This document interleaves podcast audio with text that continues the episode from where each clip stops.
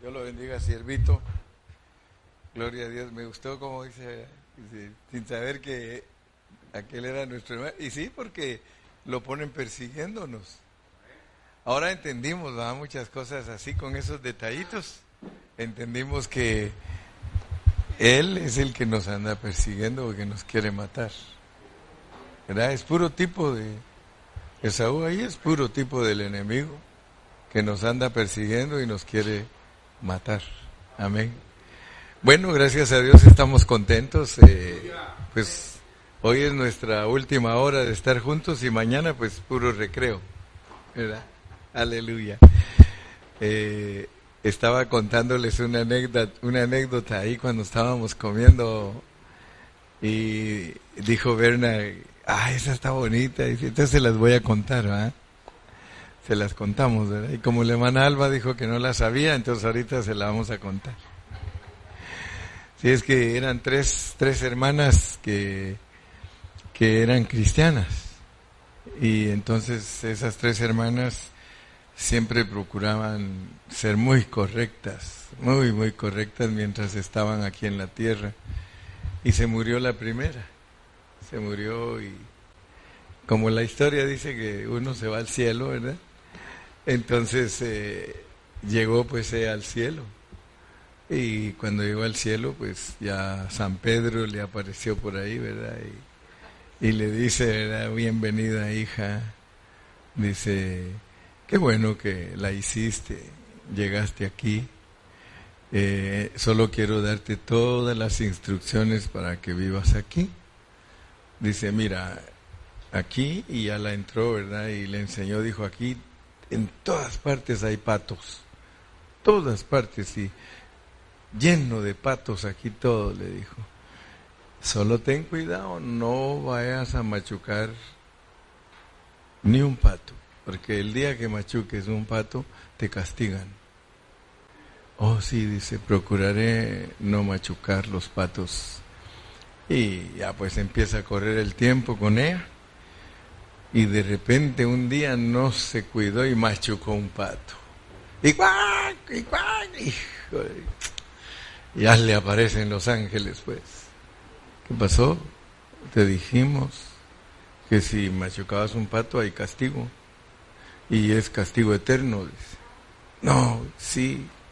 Y ya aparece un ángel y trae a un hombre feo, feo, pero feo, con una esposa puesta y ya le pone a ella la otra y dice eternamente a vivir con tu feo y, y se va la pobre pues triste.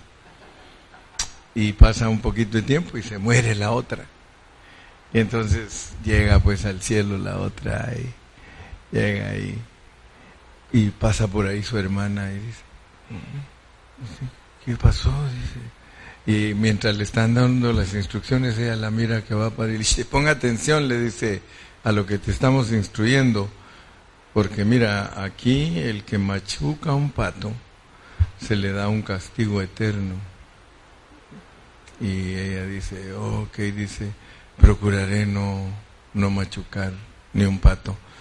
Y ella, esta se cuida más todavía que la otra, que logró un año vivir allá y no mató ni un, no pues no machucó ni un pato, pero casualmente se acostumbró y se le olvidó y machuca un pato y, y todos los ángeles viene los con un hombre feo, feo. Este era más feo que el que cargaba que y ya le pone la esposa pues y a todo. Adiós pues. Y pasa el tiempecito y se muere la tercera. ¿verdad? La tercera viene y... y entonces llega ella al cielo y dice, bienvenida hija, dice, qué bueno que, que llegaste aquí a este lugar, dice, eh, te queremos dar las recomendaciones, dice, no vayas a machucar un pato porque aquí castigan, castigan castigan eternamente, castigan. En eso está escuchando ella las instrucciones cuando viene un ángel y trae un hombre, pero bien simpático, pero bien chulo, pero chulo, guapo, guapísimo. Y ella se queda viendo y, se le acerca el ángel, mente, le dice, y le pone, va. Y entonces le dice, ¿y por qué es esto? Dice, mira, yo no sé qué pasó, pero yo machuqué un pato.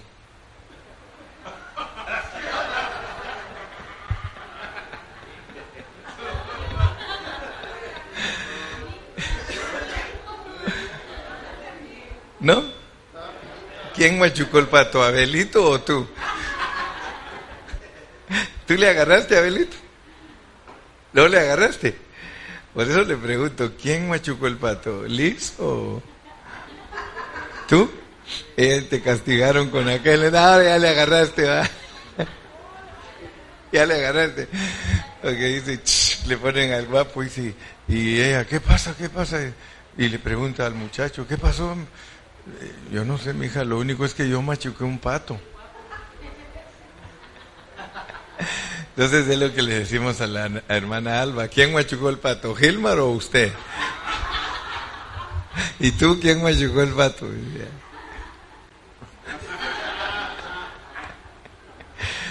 Esa era para complementar eh, lo que hablamos de las esposas feas y los esposos feos.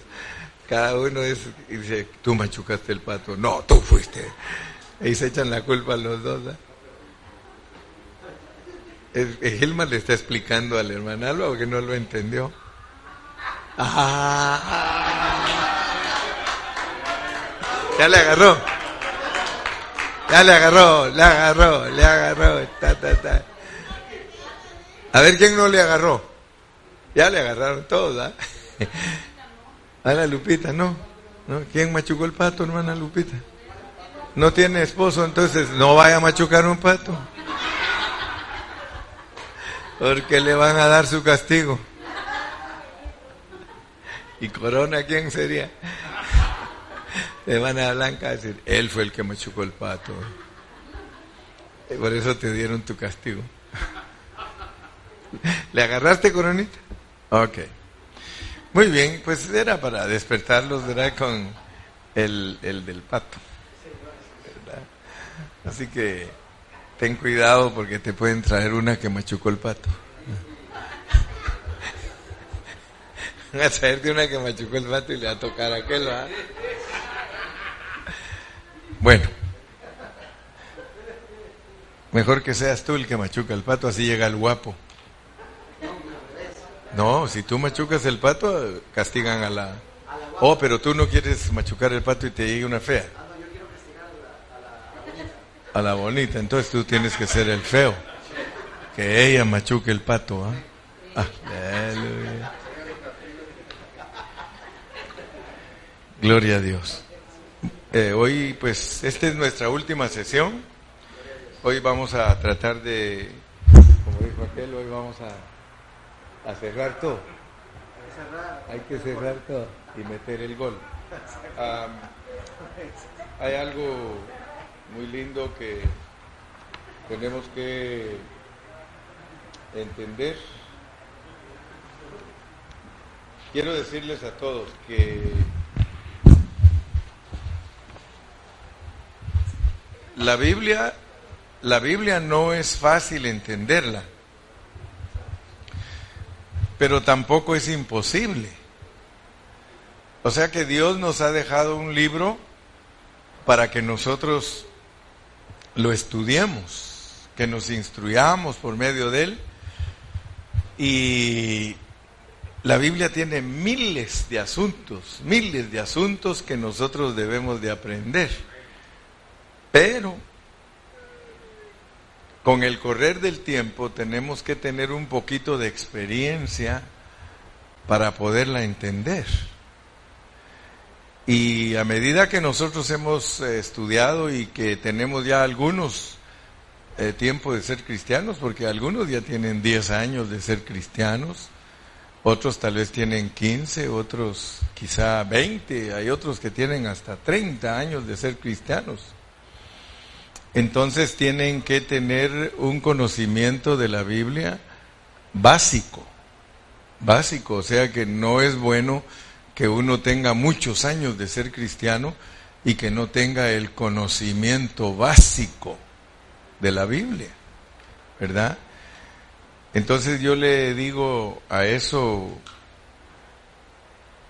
eh, un ojo abuelo de pájaro.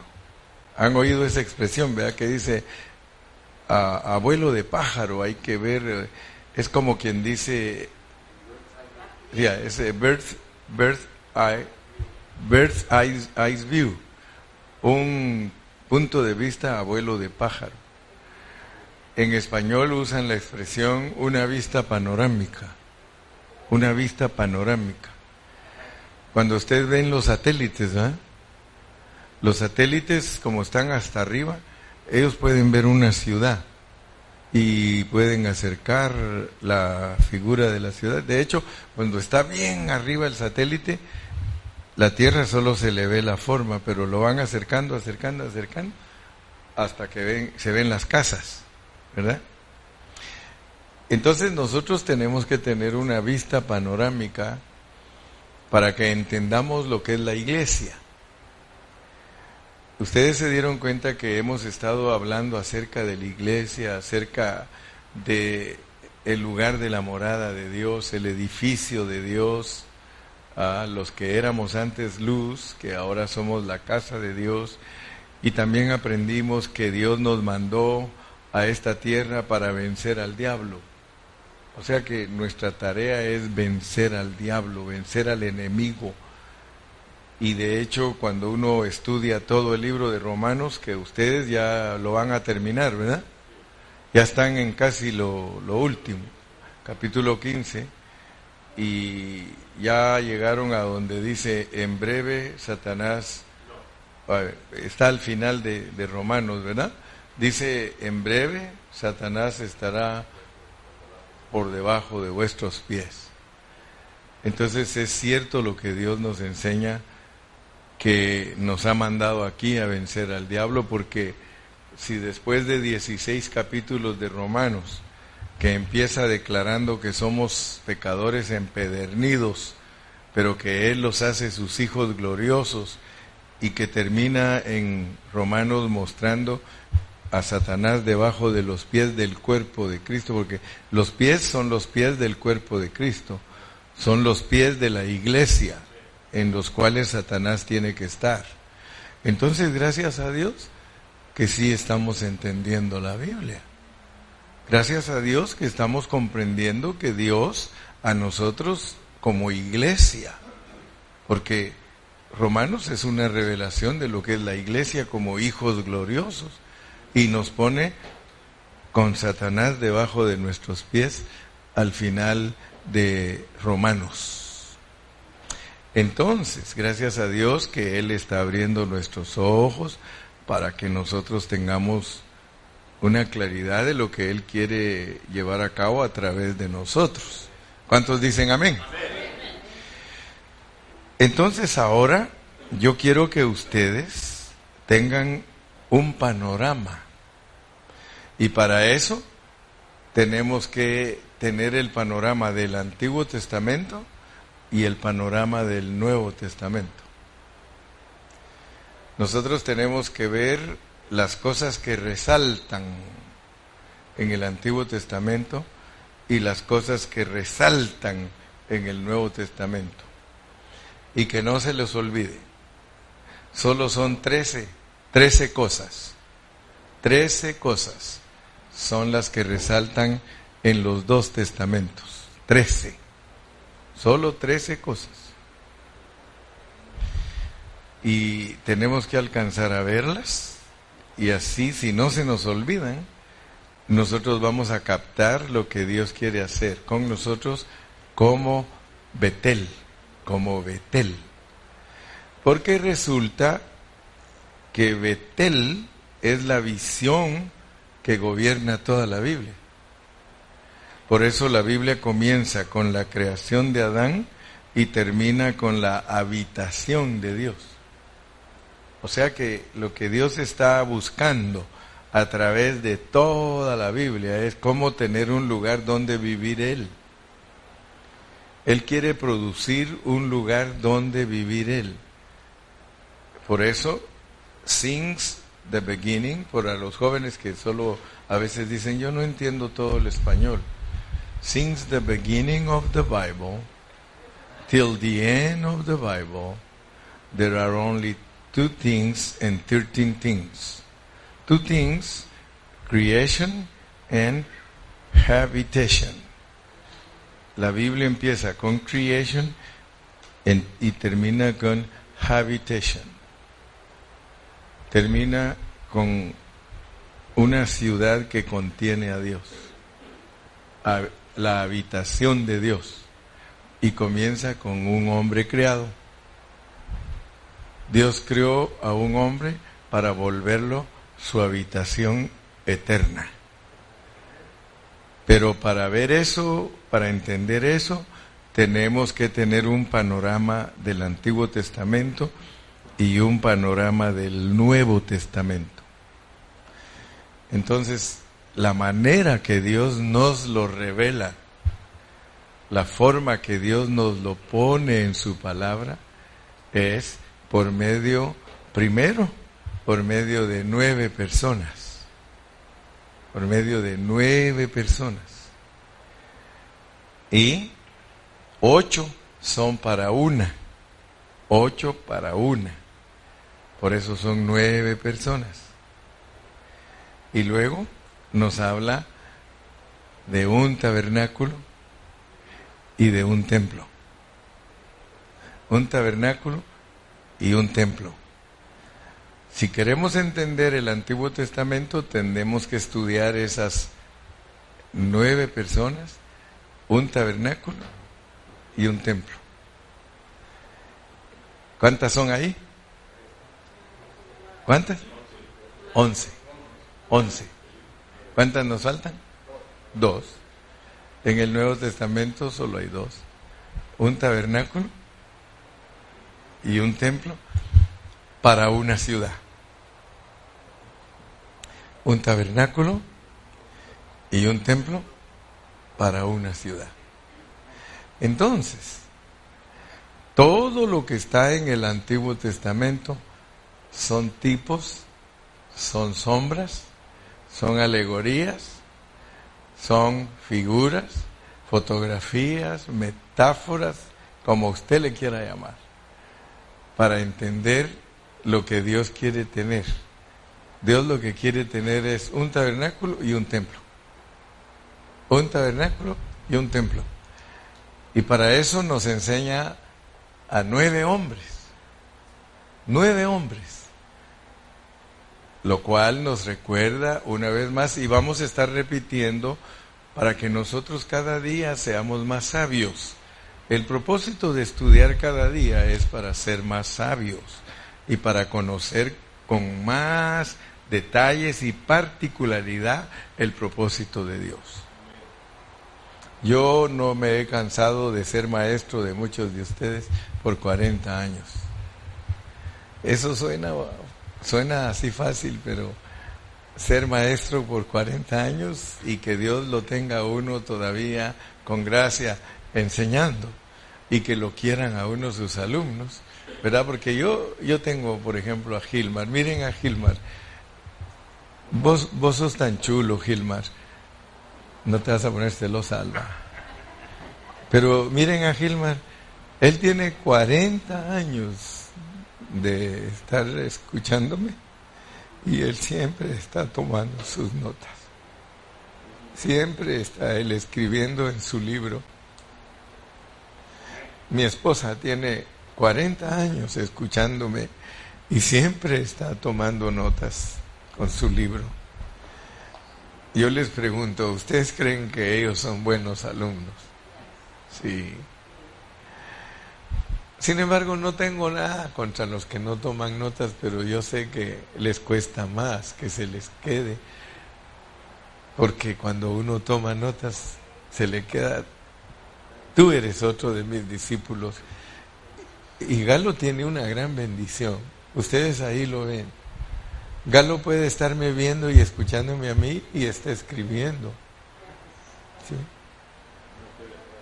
o sea que él, él, él sabe escribir con, con sus manos y solo se me queda viendo y está poniendo todo lo que yo estoy diciendo. Y yo me quedo asustado porque a veces me manda textos a mí, pero todo lo que dije, y, le digo, yo tengo que, tengo que leer 40 líneas. Pero Galo es esa clase de persona, él es bien detallista y todo, y él quiere saber todo, y, y, a veces, pues, y yo hasta a veces dentro de mí cuando me está diciendo, ya hombre, deja de estar molestando, ya no me preguntes. Pero sin embargo, yo lo quiero mucho, pues. Pero lo, admiro, es, es admirable. O sea, hay hermanos que son admirables. Ellos no se cansan, ellos siempre están activos, siempre. Entonces, yo les aconsejo a muchos de ustedes, por lo menos de vez en cuando, cómprense un su cuadernito, y un su lapicerito y, y tomen notas, van a ver que se van a aburrir menos. Porque uno se aburre, hermano, al no hacer nada. Uno se aburre y por eso a algunos de ustedes les da sueño, porque... Pero si ustedes apuntan, por ejemplo, solo miren esto que les estoy diciendo, trece cositas, trece cositas.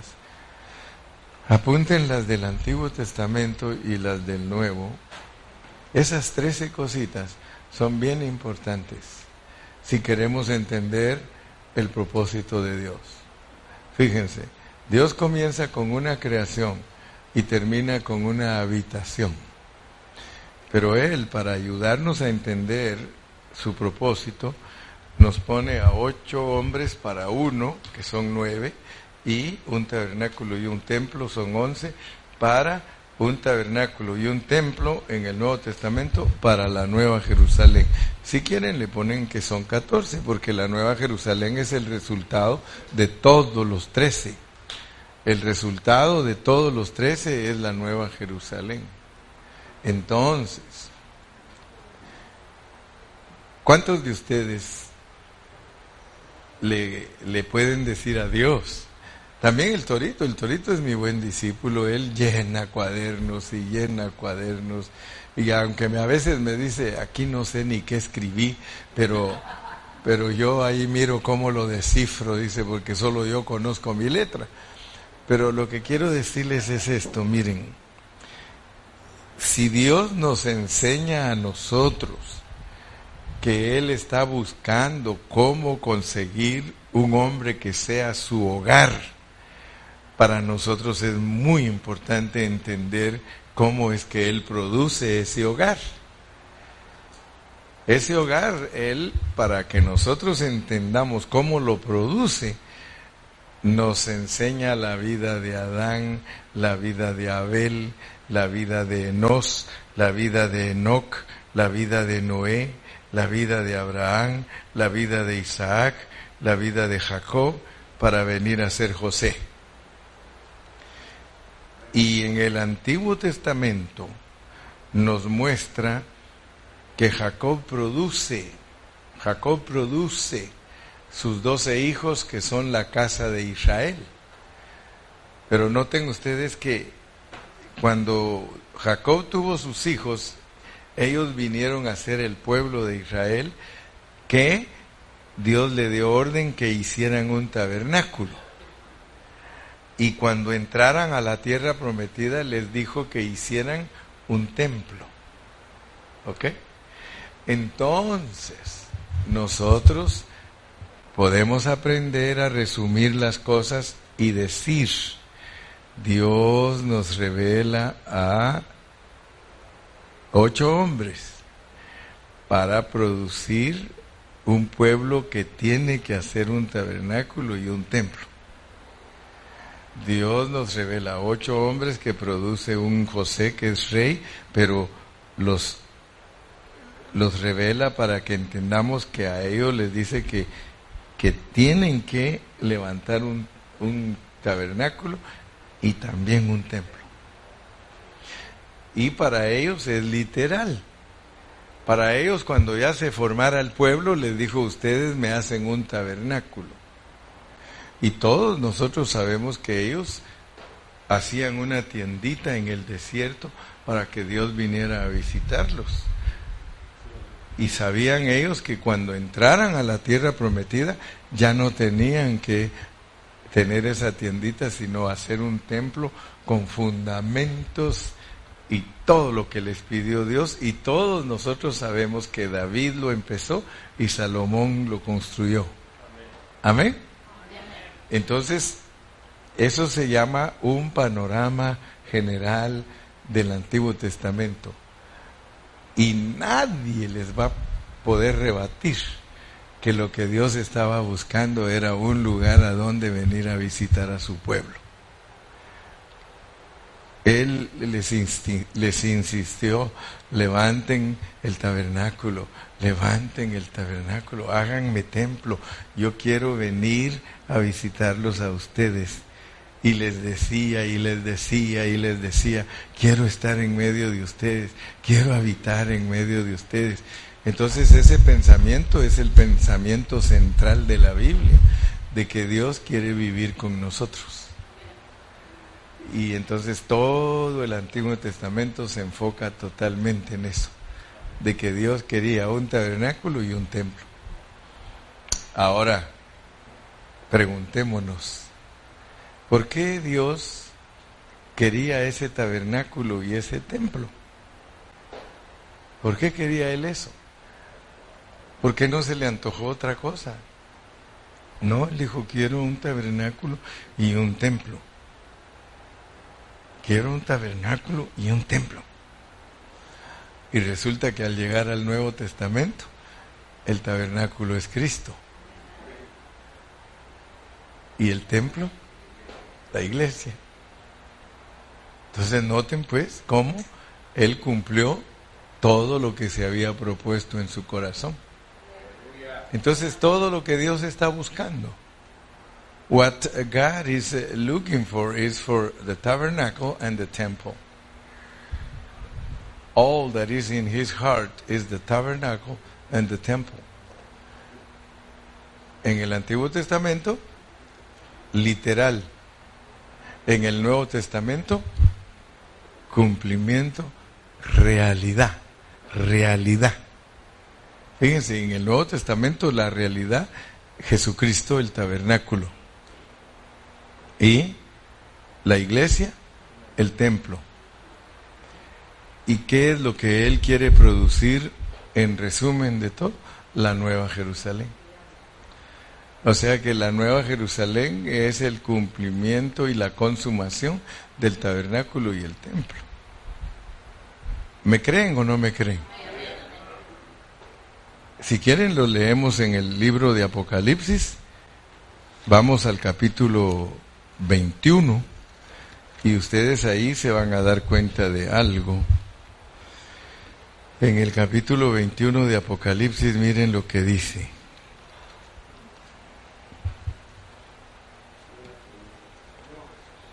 Eh, dice eh, que, que esta ciudad esta ciudad dice que es el tabernáculo de Dios. ¿Con quién? Con los hombres. ¿Cuál es esa cita? ¿21 cuánto? 21.3. Dice, y oí una gran voz del cielo que decía, he aquí el tabernáculo de Dios con los hombres, y Él morará con ellos, y ellos serán su pueblo, y Dios mismo estará con, con ellos como su Dios. Miren cómo finaliza la Biblia.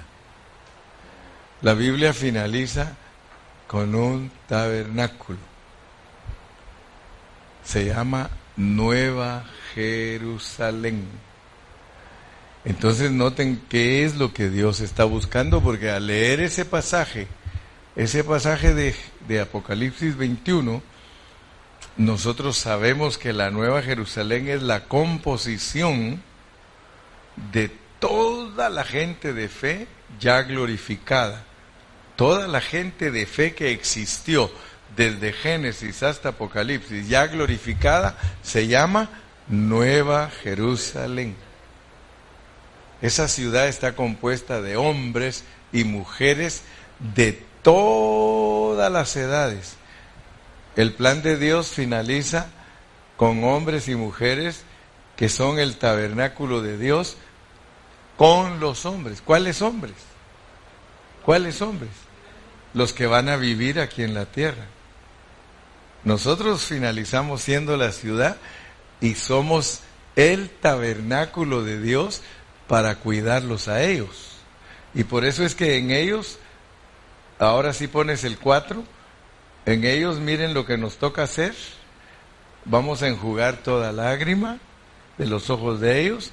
Nosotros vamos a cuidar que no se maten entre ellos, que no estén llorando, ni con clamor ni dolor porque ya allí todas las cosas viejas pasaron.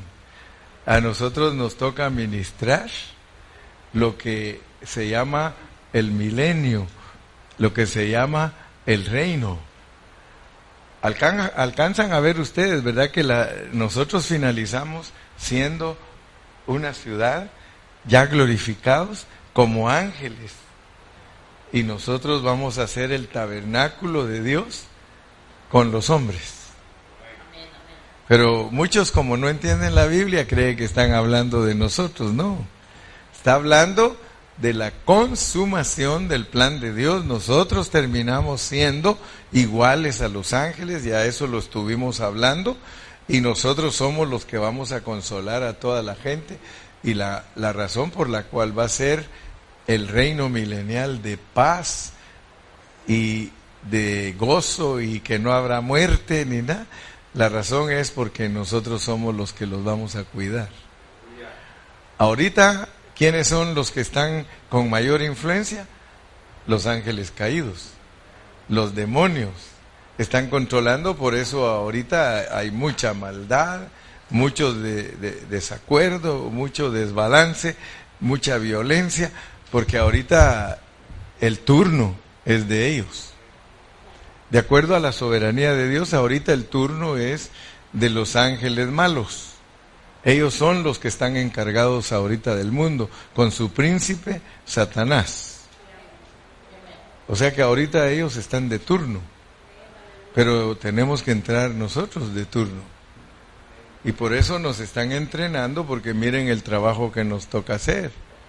El trabajo que nos toca hacer a nosotros es cuidar a todos los hombres que vivan aquí en la tierra, que van a tener su cuerpo como lo tenemos nosotros ahorita. Nosotros vamos a hacer la, la, nueva Jerusalén, el tabernáculo de Dios con los hombres, y nosotros vamos a tener que cuidar a todos los hombres que están aquí abajo. Y como vamos a ser personas que pasamos por un entrenamiento riguroso, porque para que estemos ahí cuidando, ahí sí mire, tenemos que dejarnos hacer el trabajo de Dios. Entonces noten pues que el que no se deja hacer el trabajo de Dios no puede participar de eso. No puede manifestarse como la nueva Jerusalén. Entonces, ¿qué le tienen que hacer? lo mandan a la disciplina, al lloro y al crujir de dientes, porque, y ahorita les estoy hablando de la primera manifestación, porque ella se manifiesta dos veces. Ella se manifiesta antes del milenio y después del milenio. La Nueva Jerusalén, la Nueva Jerusalén se manifiesta antes del milenio y después del milenio. Antes del milenio son los vencedores los que no son vencedores no pueden estar en el milenio como el tabernáculo de Dios entre los hombres. Ya nosotros hemos entendido muchas cosas, pero a medida que vamos estudiando, Dios nos va dando más luz y más luz y más luz. O sea que la nueva Jerusalén se manifiesta primero con el remanente de los vencedores, pero es la nueva Jerusalén. Nosotros somos la nueva Jerusalén desde antes del milenio y si no somos vencedores, nos manifestamos como la nueva Jerusalén, pero hasta después del milenio. Entonces, gracias a Dios que Dios nos ha abierto nuestros ojos para que nosotros alcancemos a ver la realidad del plan. Pero no se les olvide pues que estamos siendo entrenados para eso. Y el entrenamiento es el que no lo debemos, no lo debemos de perder de vista. Porque nosotros tenemos que entender que somos Adán, que somos Abel, que somos Enos, que somos Enoch, que somos Noé, que somos Abraham, que somos Isaac, que somos Jacob y llegamos a ser José. La tarea no es muy pequeña, es muy amplia la tarea, pero no es imposible. Para Dios no hay nada imposible. De Adán Él nos vuelve José. De Adán Él nos vuelve José. Claro que tenemos que ser gente de fe como Abel, tenemos que ser gente que invoca el nombre de Dios como Enos, tenemos que ser gente que camina con Dios como Enoch, tenemos que ser las personas que le ayudan al Señor a traer a todos los animales al arca, los Noés. Tenemos que ser también los Abrahames que reforzamos lo que Abel empezó, en Abraham se perfecciona porque nosotros en Abraham se mira clarito nuestro llamado, cuando ya nosotros nos identificamos como cristianos, que a toda la gente le decimos que somos cristianos, ahí ya se empieza a ver Abraham. Luego, cuando aprendemos a vivir en gracia, se mira en nosotros Isaac. Y mayormente cuando nos estamos dejando transformar, se mira en nosotros Jacob. Pero recuérdense que no es fácil porque Dios no le revela la vida de la iglesia a Adán. Dios no le revela la vida de la iglesia a Abel. Dios no le revela la vida de la iglesia a Enos. Dios no le revela la vida de la iglesia a Enoch. Dios tampoco le revela la vida de la iglesia a Noé, aunque le da unas vislumbres porque ya mete animales al arca. Pero antes de que es, esté adentro con los animales en el arca, solo los trae. Pero ya Noé empieza a vivir una vida de transformación porque empieza a experimentar los olores de vivir con los animales. Pero tiene que seguir creciendo e identificarse con Abraham y con Isaac que nos hace sentir que tenemos herencia. Y en Jacob, allí sí nos revelan a nosotros la vida de la iglesia. Quiere decir que hasta que crecemos a el punto de que entendemos que somos engañadores, que somos tranzas, que somos el que le jala el calcañar a su hermano porque quiere ser el primero, hasta que llegamos a ese punto es cuando Dios crea el ambiente para transformarnos. Y por eso, cuando llegamos al capítulo 35 de Génesis, allí empieza Dios a transformarnos. Entonces, aunque ya hablé un poquito del capítulo 35, vamos a meternos ahorita y vamos a leer los primeros ocho versículos, meditar en los primeros ocho versículos del capítulo 35. No olviden que Dios a Jacob gradualmente le fue revelando la vida de la iglesia. Pero esto debe de suceder a nosotros cuando despertamos a la realidad de la iglesia. Quiero recordarles, hermanos, no muchos hermanos han despertado a la realidad de la iglesia. A veces ya tienen años de estar en la iglesia y no han realizado lo que es la iglesia. Ellos no entienden lo que es la iglesia. Ellos todavía no saben lo que son los hermanos. Y esto es muy importante entenderlo, porque Dios no nos puso ni nos trajo hasta aquí para estar ignorantes de lo que es la iglesia. Si ustedes no entienden lo que es la iglesia, ustedes no podrán ser los cristianos vencedores que Dios está buscando. Dios está buscando cristianos que entiendan lo que es la iglesia, porque la iglesia es una edificación. La iglesia es un edificio. Por eso no miren a los hermanos como personas, mírenlos como piedras. A veces te van a caer ellos mismos encima a ti. Son piedras, los hermanos son piedras. Dígale al que está a su lado, Dios te bendiga piedrecita. Dígale, Dios te bendiga piedrecita.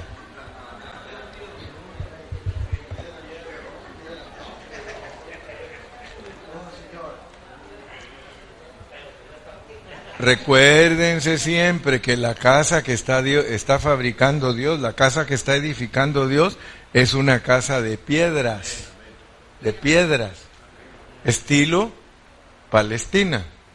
Si ustedes quieren entender cómo se, cómo es la casa que Dios está edificando, tienen que ir a ver cómo edificaban los judíos las casas, porque la palabra de Dios está basada en la forma que ellos hacían las casas. Fíjense pues, porque quiero que se les grabe y por favor acuérdense de lo, porque a veces les enseño y de repente les pregunto y me dicen otra cosa. Sí, hoy me decía a mí mi hermana Margarita, aún sus propios discípulos enseñan algo que usted no enseña. Yo los, ella los ha oído.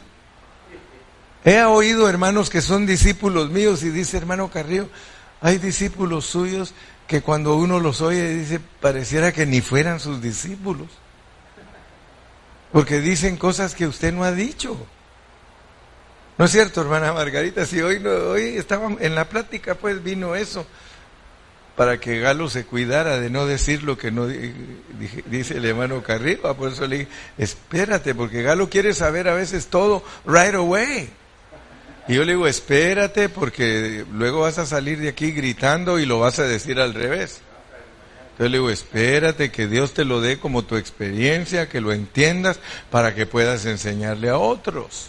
Pero quiero decirles pues que la edificación de Dios es de piedras. Piedras, piedras, piedras. Entonces, hermano, no se le olvide, mi querido hermanito, que el Señor nos recuerda, dijo Dios a Jacob, levántate y sube a Betel. Fíjense, quiero, quiero recordarles, porque como yo he leído estas historias y las leo y las leo y las leo y las leo, y algunos de ustedes a veces ni las leen, pero dijo Dios a Jacob, levántate y sube a Betel. Levántate y sube a Betel.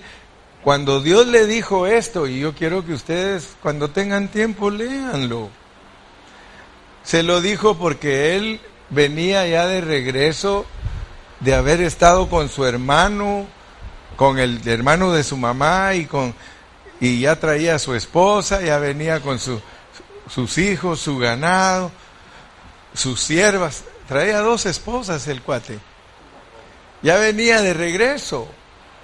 ¿Cuántos se recuerdan que cuando, valga la redundancia, cuando iba de ida, cuando iba de ida, ¿cuántos se recuerdan que tuvo un sueño? Y que se durmió sobre una piedra. Y que le hizo voto a Dios y le dijo que si lo traía de regreso, que le iba a diezmar.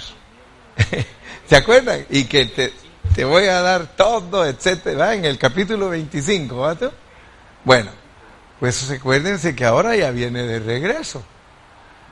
Y llegó a Sucot y a Siquem. Pues estando allí, Dios lo tuvo que despertar porque se le olvidó el voto que le hizo. Qué raro, ¿ah? Que a uno se le olvidan los votos que uno hace. Se le olvidó. Él le dijo que si lo traía de regreso y que esto y que el otro y que aquello, que ese era Betel, la casa de Dios, el lugar espantoso. Y ahora ya viene de regreso y miren, dijo Dios a a Jacob levántate y sube a Betel y quédate allí. Y haz allí un altar al Dios que te apareció cuando huías de tu hermano. Fíjese que nosotros somos Jacobs.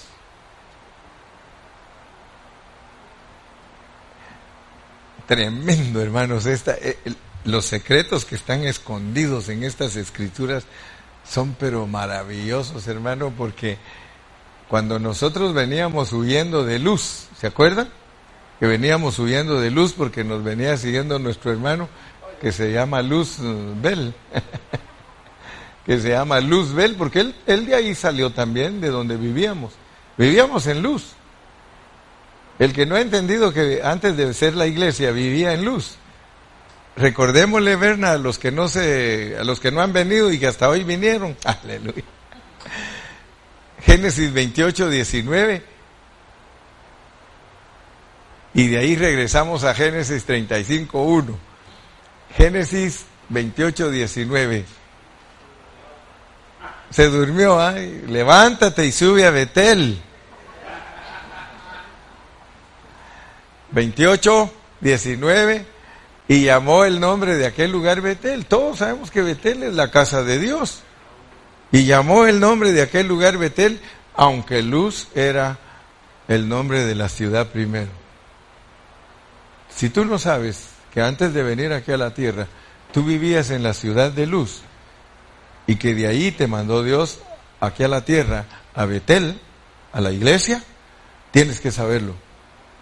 Porque resulta que de esa misma ciudad salió alguien que te anda persiguiendo.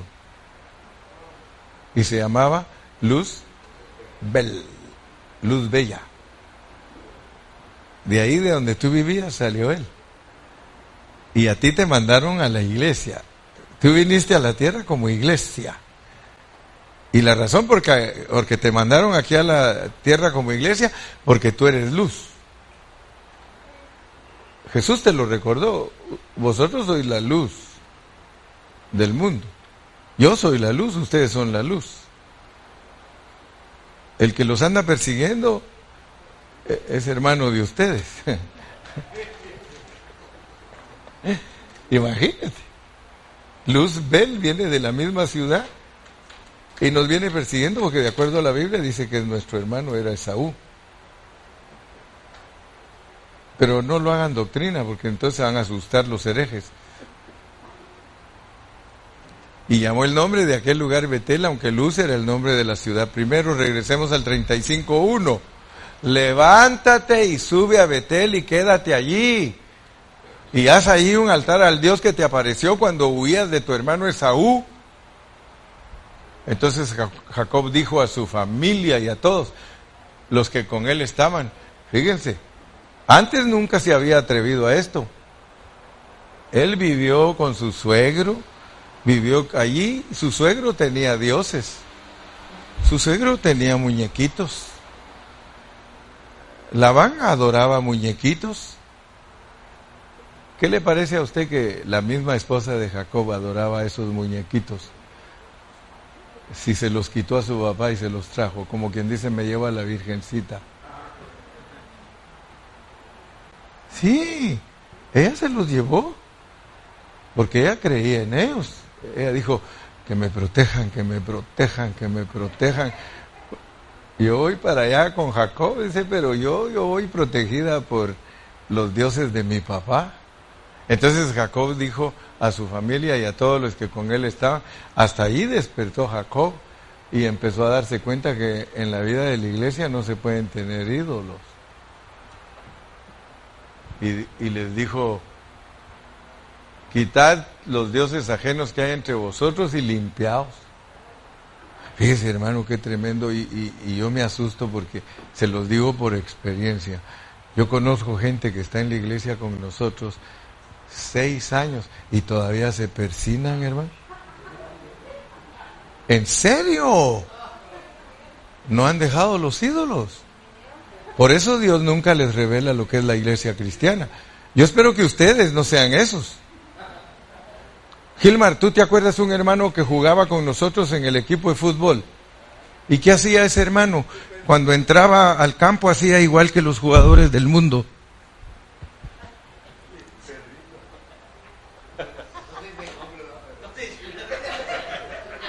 Entonces Jacob dijo a su familia y a todos los que, hermano, Bienvenido a la iglesia verdadera del Señor.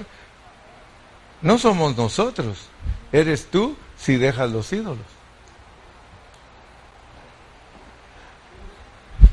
Y todos los que estaban con él, quitad los dioses ajenos que hay entre vosotros y limpiaos y mudad vuestros vestidos. Aleluya, hermano. Mire, hay muchas hermanas que están en la iglesia cristiana y no han cambiado su manera de vestirse de cuando eran mundanas. Bien apretadas enseñando el calzón. ¿Sí o no? No, y no vinieron, gracias a Dios.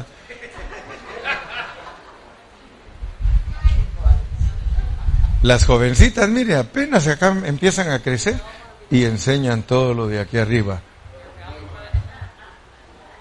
Enseñan lo de aquí arriba. Fíjese, y nunca han ido al mundo, nunca han ido al mundo, pero el diablo las inspira y ellas saben que a los hombres les gusta ver eso. Tapate vos. Tapate vos. Tapate vos. Tapate vos. Fíjese.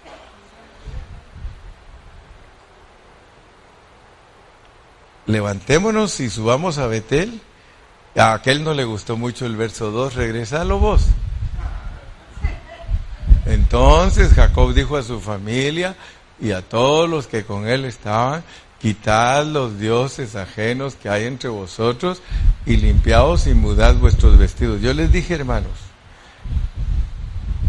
jamás nos va a revelar Dios lo que es la iglesia si nosotros no obedecemos los detalles. Porque los detalles no están en el Nuevo Testamento. Los detalles están allí, en el Antiguo Testamento. La sombra, ahí está todo. De verdad, hermanos. Nosotros no nos preocupamos y somos cristianos y a, nuestras hijas no les enseñamos a vestirse como cristianas. Fíjese que aquí me conocen a mí. Y yo les he dicho, no vayan en pantalón a la reunión, no vayan. Y cuando llego, ahí están en pantalón.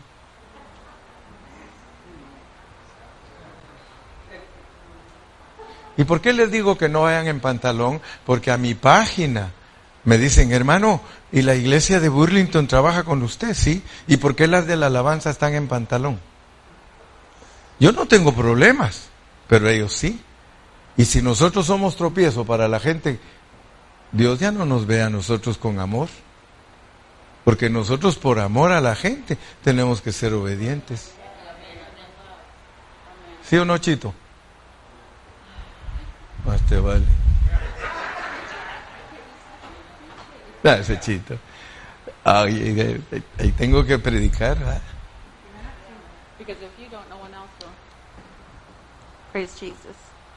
Si no lo digo yo, dice, no te van a hacer caso. No son prejuicios, es la palabra de Dios.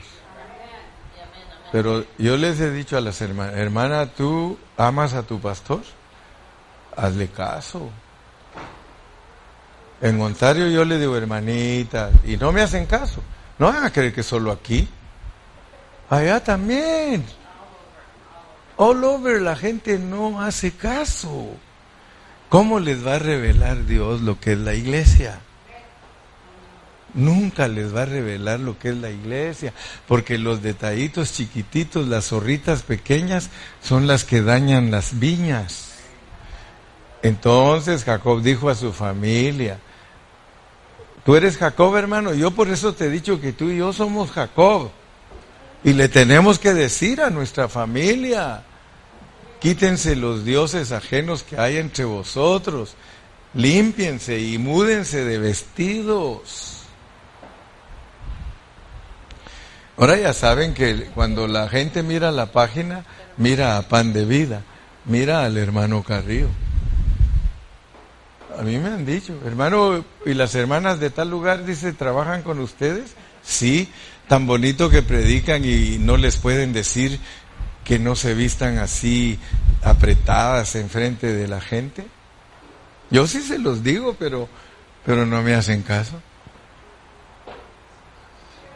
Y fíjense que hasta incómodo es para mí decirles estas cosas. Pero yo me animo cuando la hermana Janine me dice, preach it, brother, preach it, bro. it, bro. Digo, thank you, hermana Janina, Janine. Sí, porque los que están fallando no se atreven a decirme, preach, bro.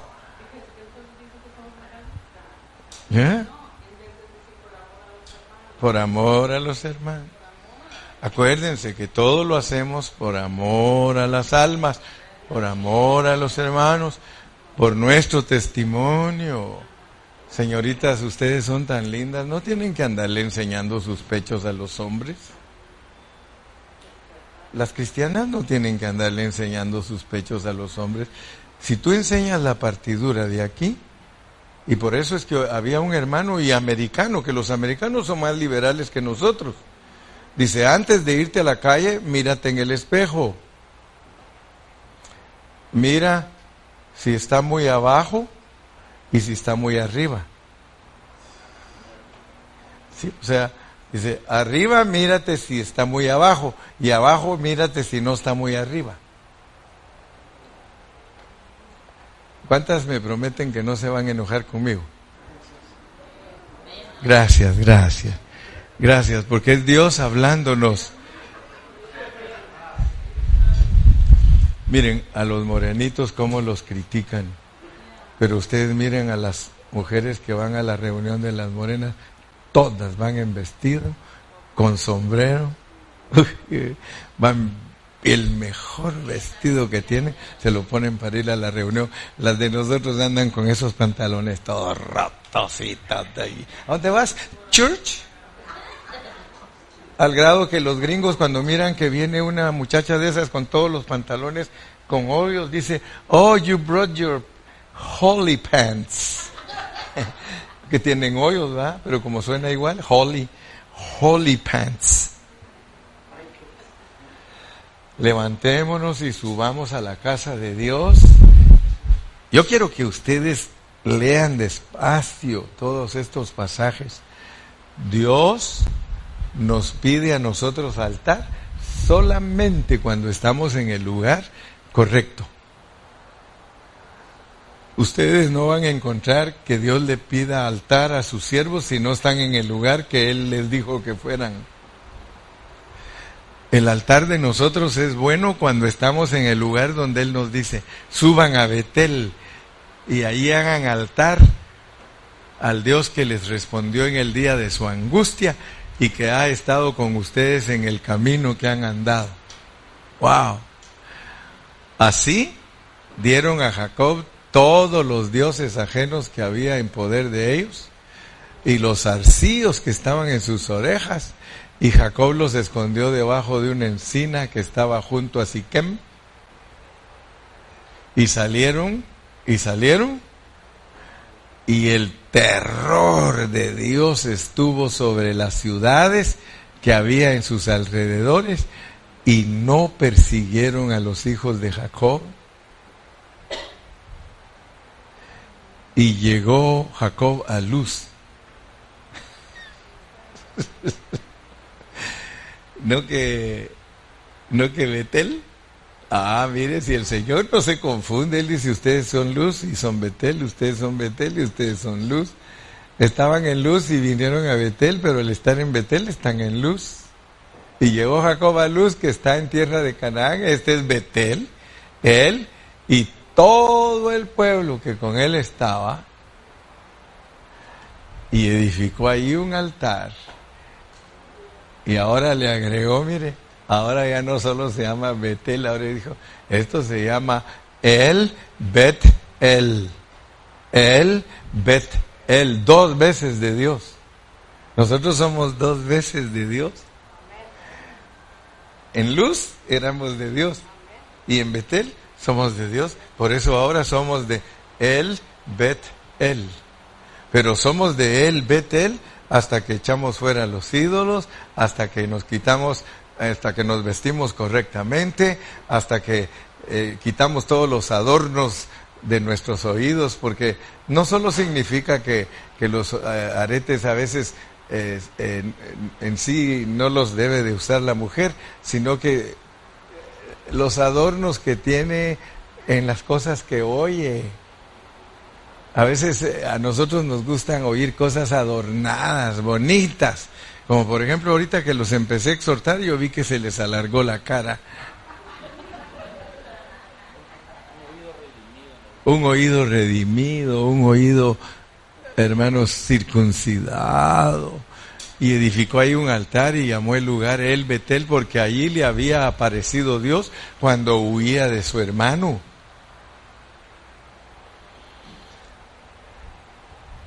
Entonces, ah, esto hermano, esto, mire, esto no lo entienden muchos. ¿Quién era Débora? ¿Era quién? La, la ama, sí, gracias hermana. Sí, sí. Entonces murió Débora, ama de Rebeca. A nosotros lo entendemos al revés porque para nosotros el amo de uno es el jefe. Esta de aquí era la nana, la que le cuidaba a sus hijos, la ama de llaves, ¿verdad? La ama de casa. ¿Qué les parece a ustedes que cuando nosotros llegamos a la vida de la iglesia y empezamos a entender verdaderamente lo que es la iglesia, se nos muere nuestra nana? ¿Qué nos quiere decir Dios? Que nos quitan la que nos da el biberón. Entonces murió Débora, ama de Rebeca, y fue sepultada al pie de Betel, debajo de una encina, la cual fue llamada Alon Bakut. La revelación divina es que cuando nosotros empezamos a experimentar la vida de la iglesia, dejamos de ser bebecitos, dejamos de ser niños espirituales. ¿Cuántos queremos dejar de ser niños espirituales? ¿Cuántos quieren que se les muera la nana? Entonces levántense pues y levántenle un altar a Dios en este lugar y entiendan que los dioses ajenos hay que sacarlos. Los ídolos, los ídolos. Nosotros tenemos ídolos, hermano. Nosotros tenemos muchas cositas que se han hecho ídolos en nuestra vida. Quizá no nos inclinamos ya más ante la Virgen María, ni ante, ni ante San Judas, ni ante San Martín. Ah, pero el dinero se ha vuelto un ídolo para nosotros. Sí. Y ahí tenemos mil ahorraditos, quiero dos mil. Ya llegas a dos mil, quiero tres mil. Y yo no sé ni para qué lo quieres y ni te lo gastas. Porque hay muchos de verdad que se mueren y todo quedó allí. Hubieron necesidades y ellos sordos. Prefieren dejarlo allí y cuando ya se murieron, los hijos peleando por esos tres mil dolaritos, por esos cuatro mil, gástatelos y el dinero es para gastarlo. ¿Aló? El dinero es para gastarlo, hermano. El dinero es para cubrir necesidades.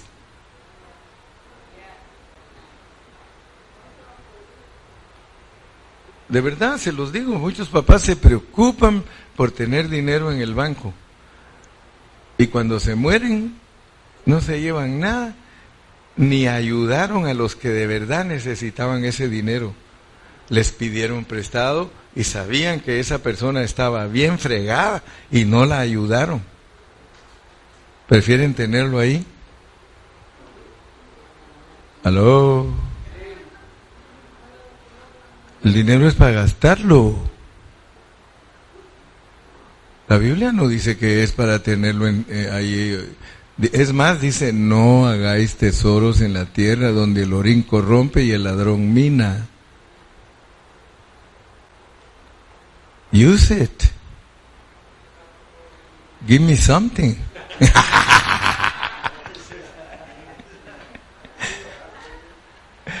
como dice el hermano Luis, el hermano nos fue a predicar la semana pasada y dice, hermano, cuánto lo siento por ustedes, dice. porque en el año 2030 ya no permiten carros de gasolina.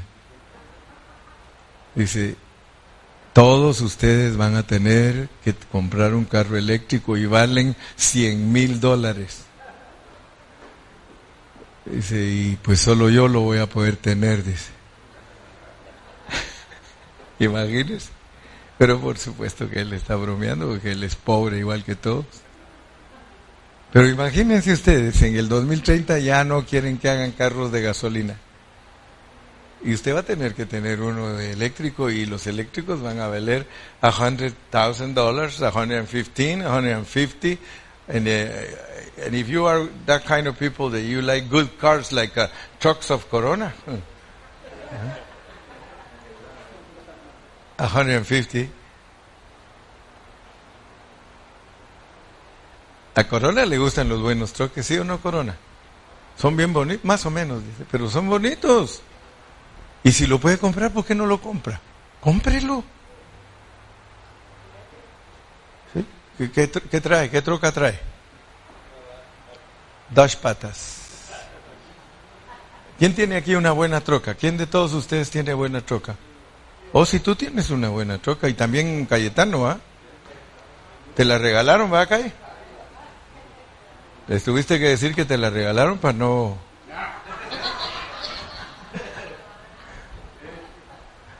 Pero yo te digo, yo una troca de esas de tu trabajo. No, si las trocas son carísimas. Pero si tú la puedes comprar y te puedes quedar pagándola y disfrutarla, disfrútala. Sí, mañana ves, pero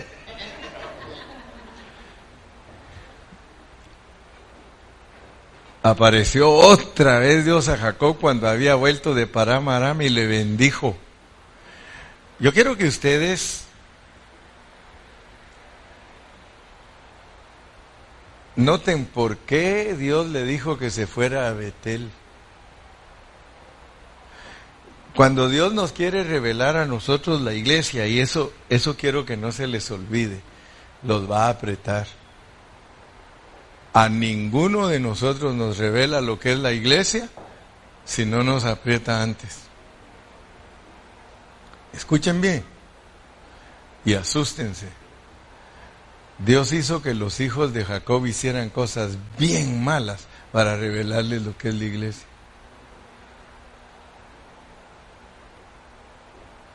¿Cuántos de ustedes saben que cuando él vivía en Siquem, sus hijos mataron a todos los de Siquem por haber deshonrado a su hermana. Fíjense todo lo que tuvo que hacer Dios con Jacob para revelarle lo que es la iglesia. Porque muchos no saben lo que es la iglesia hasta que pasan por momentos con sus hijos difíciles. Difíciles. Jacob vino a Siquem estaba bien, cuando él creyó que, ya iba de regreso, porque él, aunque venía con miedo, pero él venía de regreso. Él venía de, hacer, de haber sido tratado por 20 años. Le cambiaron el sueldo 10 veces. Venía engañado, explotado, todo.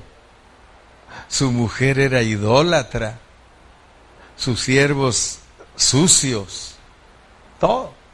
Pero Dios le quería revelar lo que es la iglesia. ¿Qué te parece, Calle? Porque Dios no nos revela lo que es la iglesia porque somos bien portados y bonitos, sino porque Él quiere revelarnos porque su propósito es que esa iglesia tiene que venir a la existencia. Y entonces vienen los hijos y supieron que uno de los hijos de Siquem violó a Dina. Y cuando ellos supieron que, que él había violado a Dina, a su hermana, la única hermana mujer, ellos dijeron, nos vamos a vengar nos vamos a vengar. Y cuando los de Siquem vinieron a hablar con ellos y con Jacob, les dijeron, ellos, los de Siquem le dijeron a ellos, mira, nosotros quisiéramos que ustedes tomen nuestras mujeres y nosotros las de ustedes y hagamos alianza y la tierra es de todos. Tenemos amplitud aquí para que ustedes disfruten y esto y el otro y aquello y, y ellos dijeron, nos parece buena la idea, dice, déjanos hablar con nuestro papá, vamos a ver qué dice. ¿Y qué sucedió? Que ellos los engañaron a los de Siquem porque ellos en su corazón estaban dispuestos a vengarse de esos de ese muchacho, porque dijo que ellos no toleraban la vileza en, el, en Israel. Y ya vieron que ellos mataron a todo el al ganado le cortaron las patas. Y desde ahí fue que apareció esa palabra de ground beef. ¿Verdad? Porque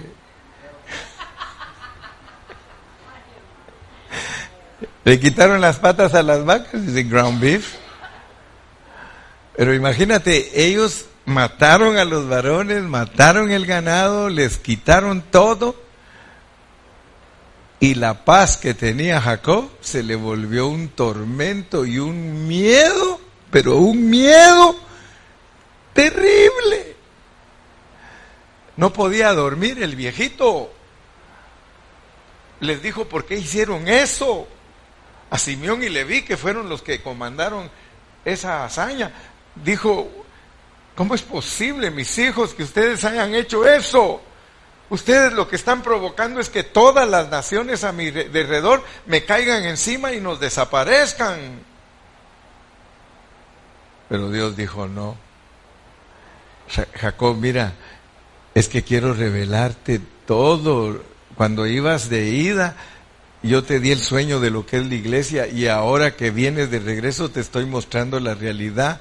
La iglesia es un lugar terrible, es un lugar de miedo. Mira, ese miedo que tú sientes, ese es el miedo que nosotros sentimos de pastores que un día los hermanos ya no vengan. ¿Usted cree que uno de pastores es bien feliz, hermano? Uno acá, soy feliz, Cristo me salvó, soy fe, libre, tú me hiciste libre, tú me hiciste libre, libre Señor, aleluya. Rotas, rotas, rotas están las bancas, ya ninguno viene, ¿qué voy a hacer? Uno de pastor, hermano, sufre. Jacob estaba sufriendo. Él tenía miedo porque dijo, ahora sí me van a matar, ahora sí me van a acabar. Pero bendito sea Dios, hermano, que Dios te muestra que cuando eres obediente y sacas los ídolos y te cambias de vestidura y haces el altar correcto, todos los que están alrededor tuyo te tienen miedo. ¿Sabes qué, es miedo? Es M-I-E-D-O. ¡Miedo! Cada vez que yo hago la voluntad de Dios, más miedo me tiene la gente, hermano. Cada vez que yo he hecho ídolos fuera de mi vida, cada vez que yo, hermano, me cambio mi vestidura, cada vez que yo recibo de los hermanos los aretes, y recibo todo lo que no sirve y me hacen caso, más miedo me tiene a mí el enemigo.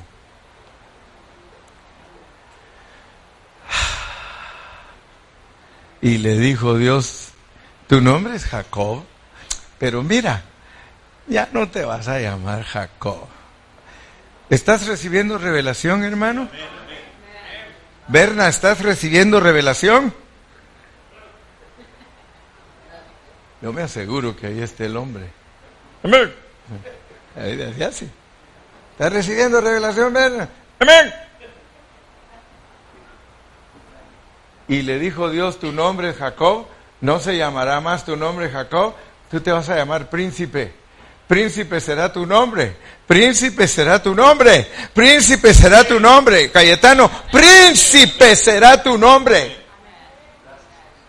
Gilberto, príncipe será tu nombre. Gilmar, príncipe será tu nombre el día que te pongas los pantalones. Cuando te pones los pantalones y le dices la verdad a los hermanos, el Señor te dice, You are my prince. You are my prince. Doesn't matter if they don't love you. Te iba a decir. If they don't love you, bro. Doesn't matter. Doesn't matter if the brothers don't like you. Doesn't matter if the brothers don't love you because you tell the truth.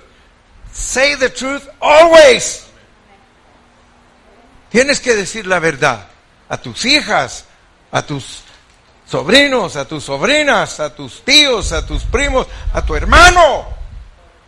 Nunca lo engañes.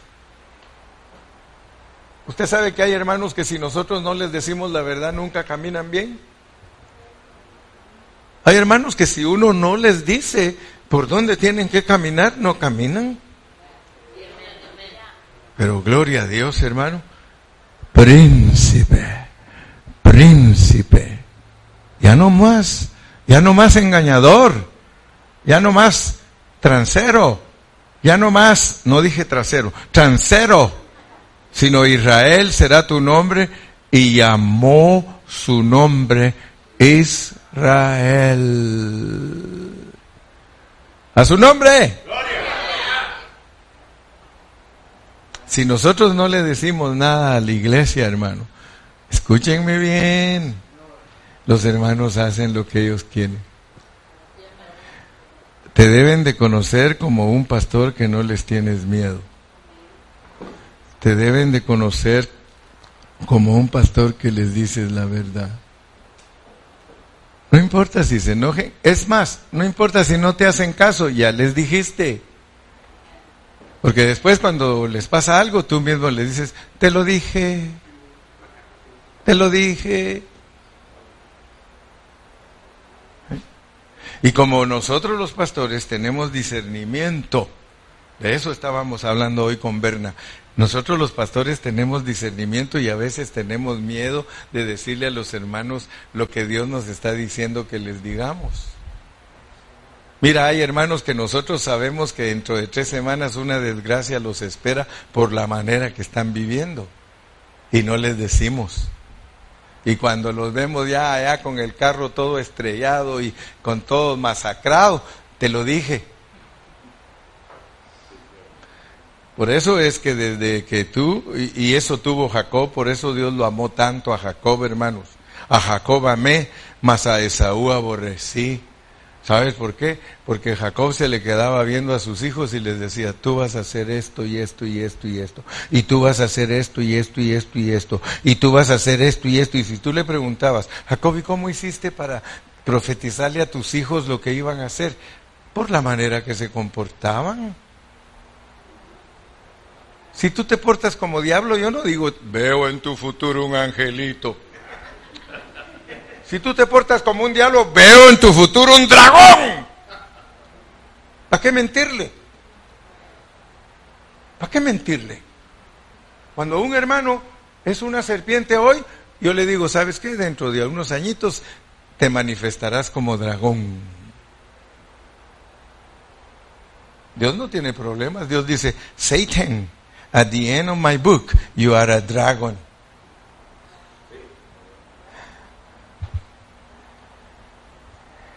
¿Qué puedo yo ver en un joven? La manera que se comporta. Yo a veces le digo, joven, no te comportes así. Mire, a mí, muchos, yo le voy a decir, muchos no me entienden ni no me quieren. El que no me entiende, inmediatamente me juzga cuando digo algo. Pero quiero decirle, yo le pido perdón a Liz, pero les voy a explicar ahorita por qué le voy a pedir perdón. Porque yo ayer le dije públicamente, tú te casas, ya te casaste, y eso, eso lo hace sentir mal a uno. Más o menos, porque tú me amas. Gloria a Dios. Pero mira, se me olvidó que tú te habías casado por segunda vez, se me olvidó. Y yo iba a hablar mal de los que se casan dos veces. Entonces, Si en caso te sentiste mal por eso, ahora te hace sentir bien porque ya no hablé de eso, porque eso hubiera sido peor. Yo iba a hablar mal de los que están casados por segunda vez. Y de ahí dije yo, no señor, ¿cómo voy a regarla si el pobre Abelito acaba de llegar y yo lo voy a variar? No, mejor primero lo encanto y después le pego. El buen encantador primero encanta a la serpiente y después le da el mazazo. Pero yo quiero que sepas que te pido perdón porque si en caso el enemigo quiso engañarte, iba a decir cosas que te hubieran ofendido más. Entonces ahora, por eso no juzguen a los pastores así de repente.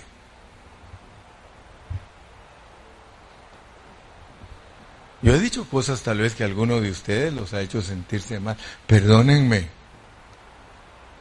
Ahora ya saben que les digo suaves porque las demás son peores. Aleluya. ¿Se acabaron los versículos? No. Y también le dijo Dios, yo soy el Dios omnipotente. Mira hasta cuándo vamos a crecer y multiplicarnos. Una nación y conjunto de naciones procederán de ti y reyes saldrán de tus lomos. Dios te ha honrado, puros reyes salen de tus lomos, de tus lomos espirituales, puros reyes. Fidel Reyes, Israel Reyes, Lalo Reyes, hasta tengo ganas de llamarme Gilberto Reyes.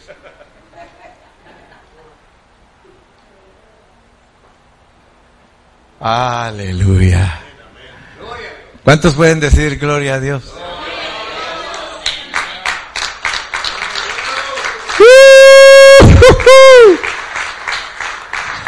La tierra que he dado a Abraham y a Isaac, la daré a ti y a tu descendencia. Después de ti daré la tierra. Todo lo que tú tengas será súper bendecido súper bendecido. ¿Por qué?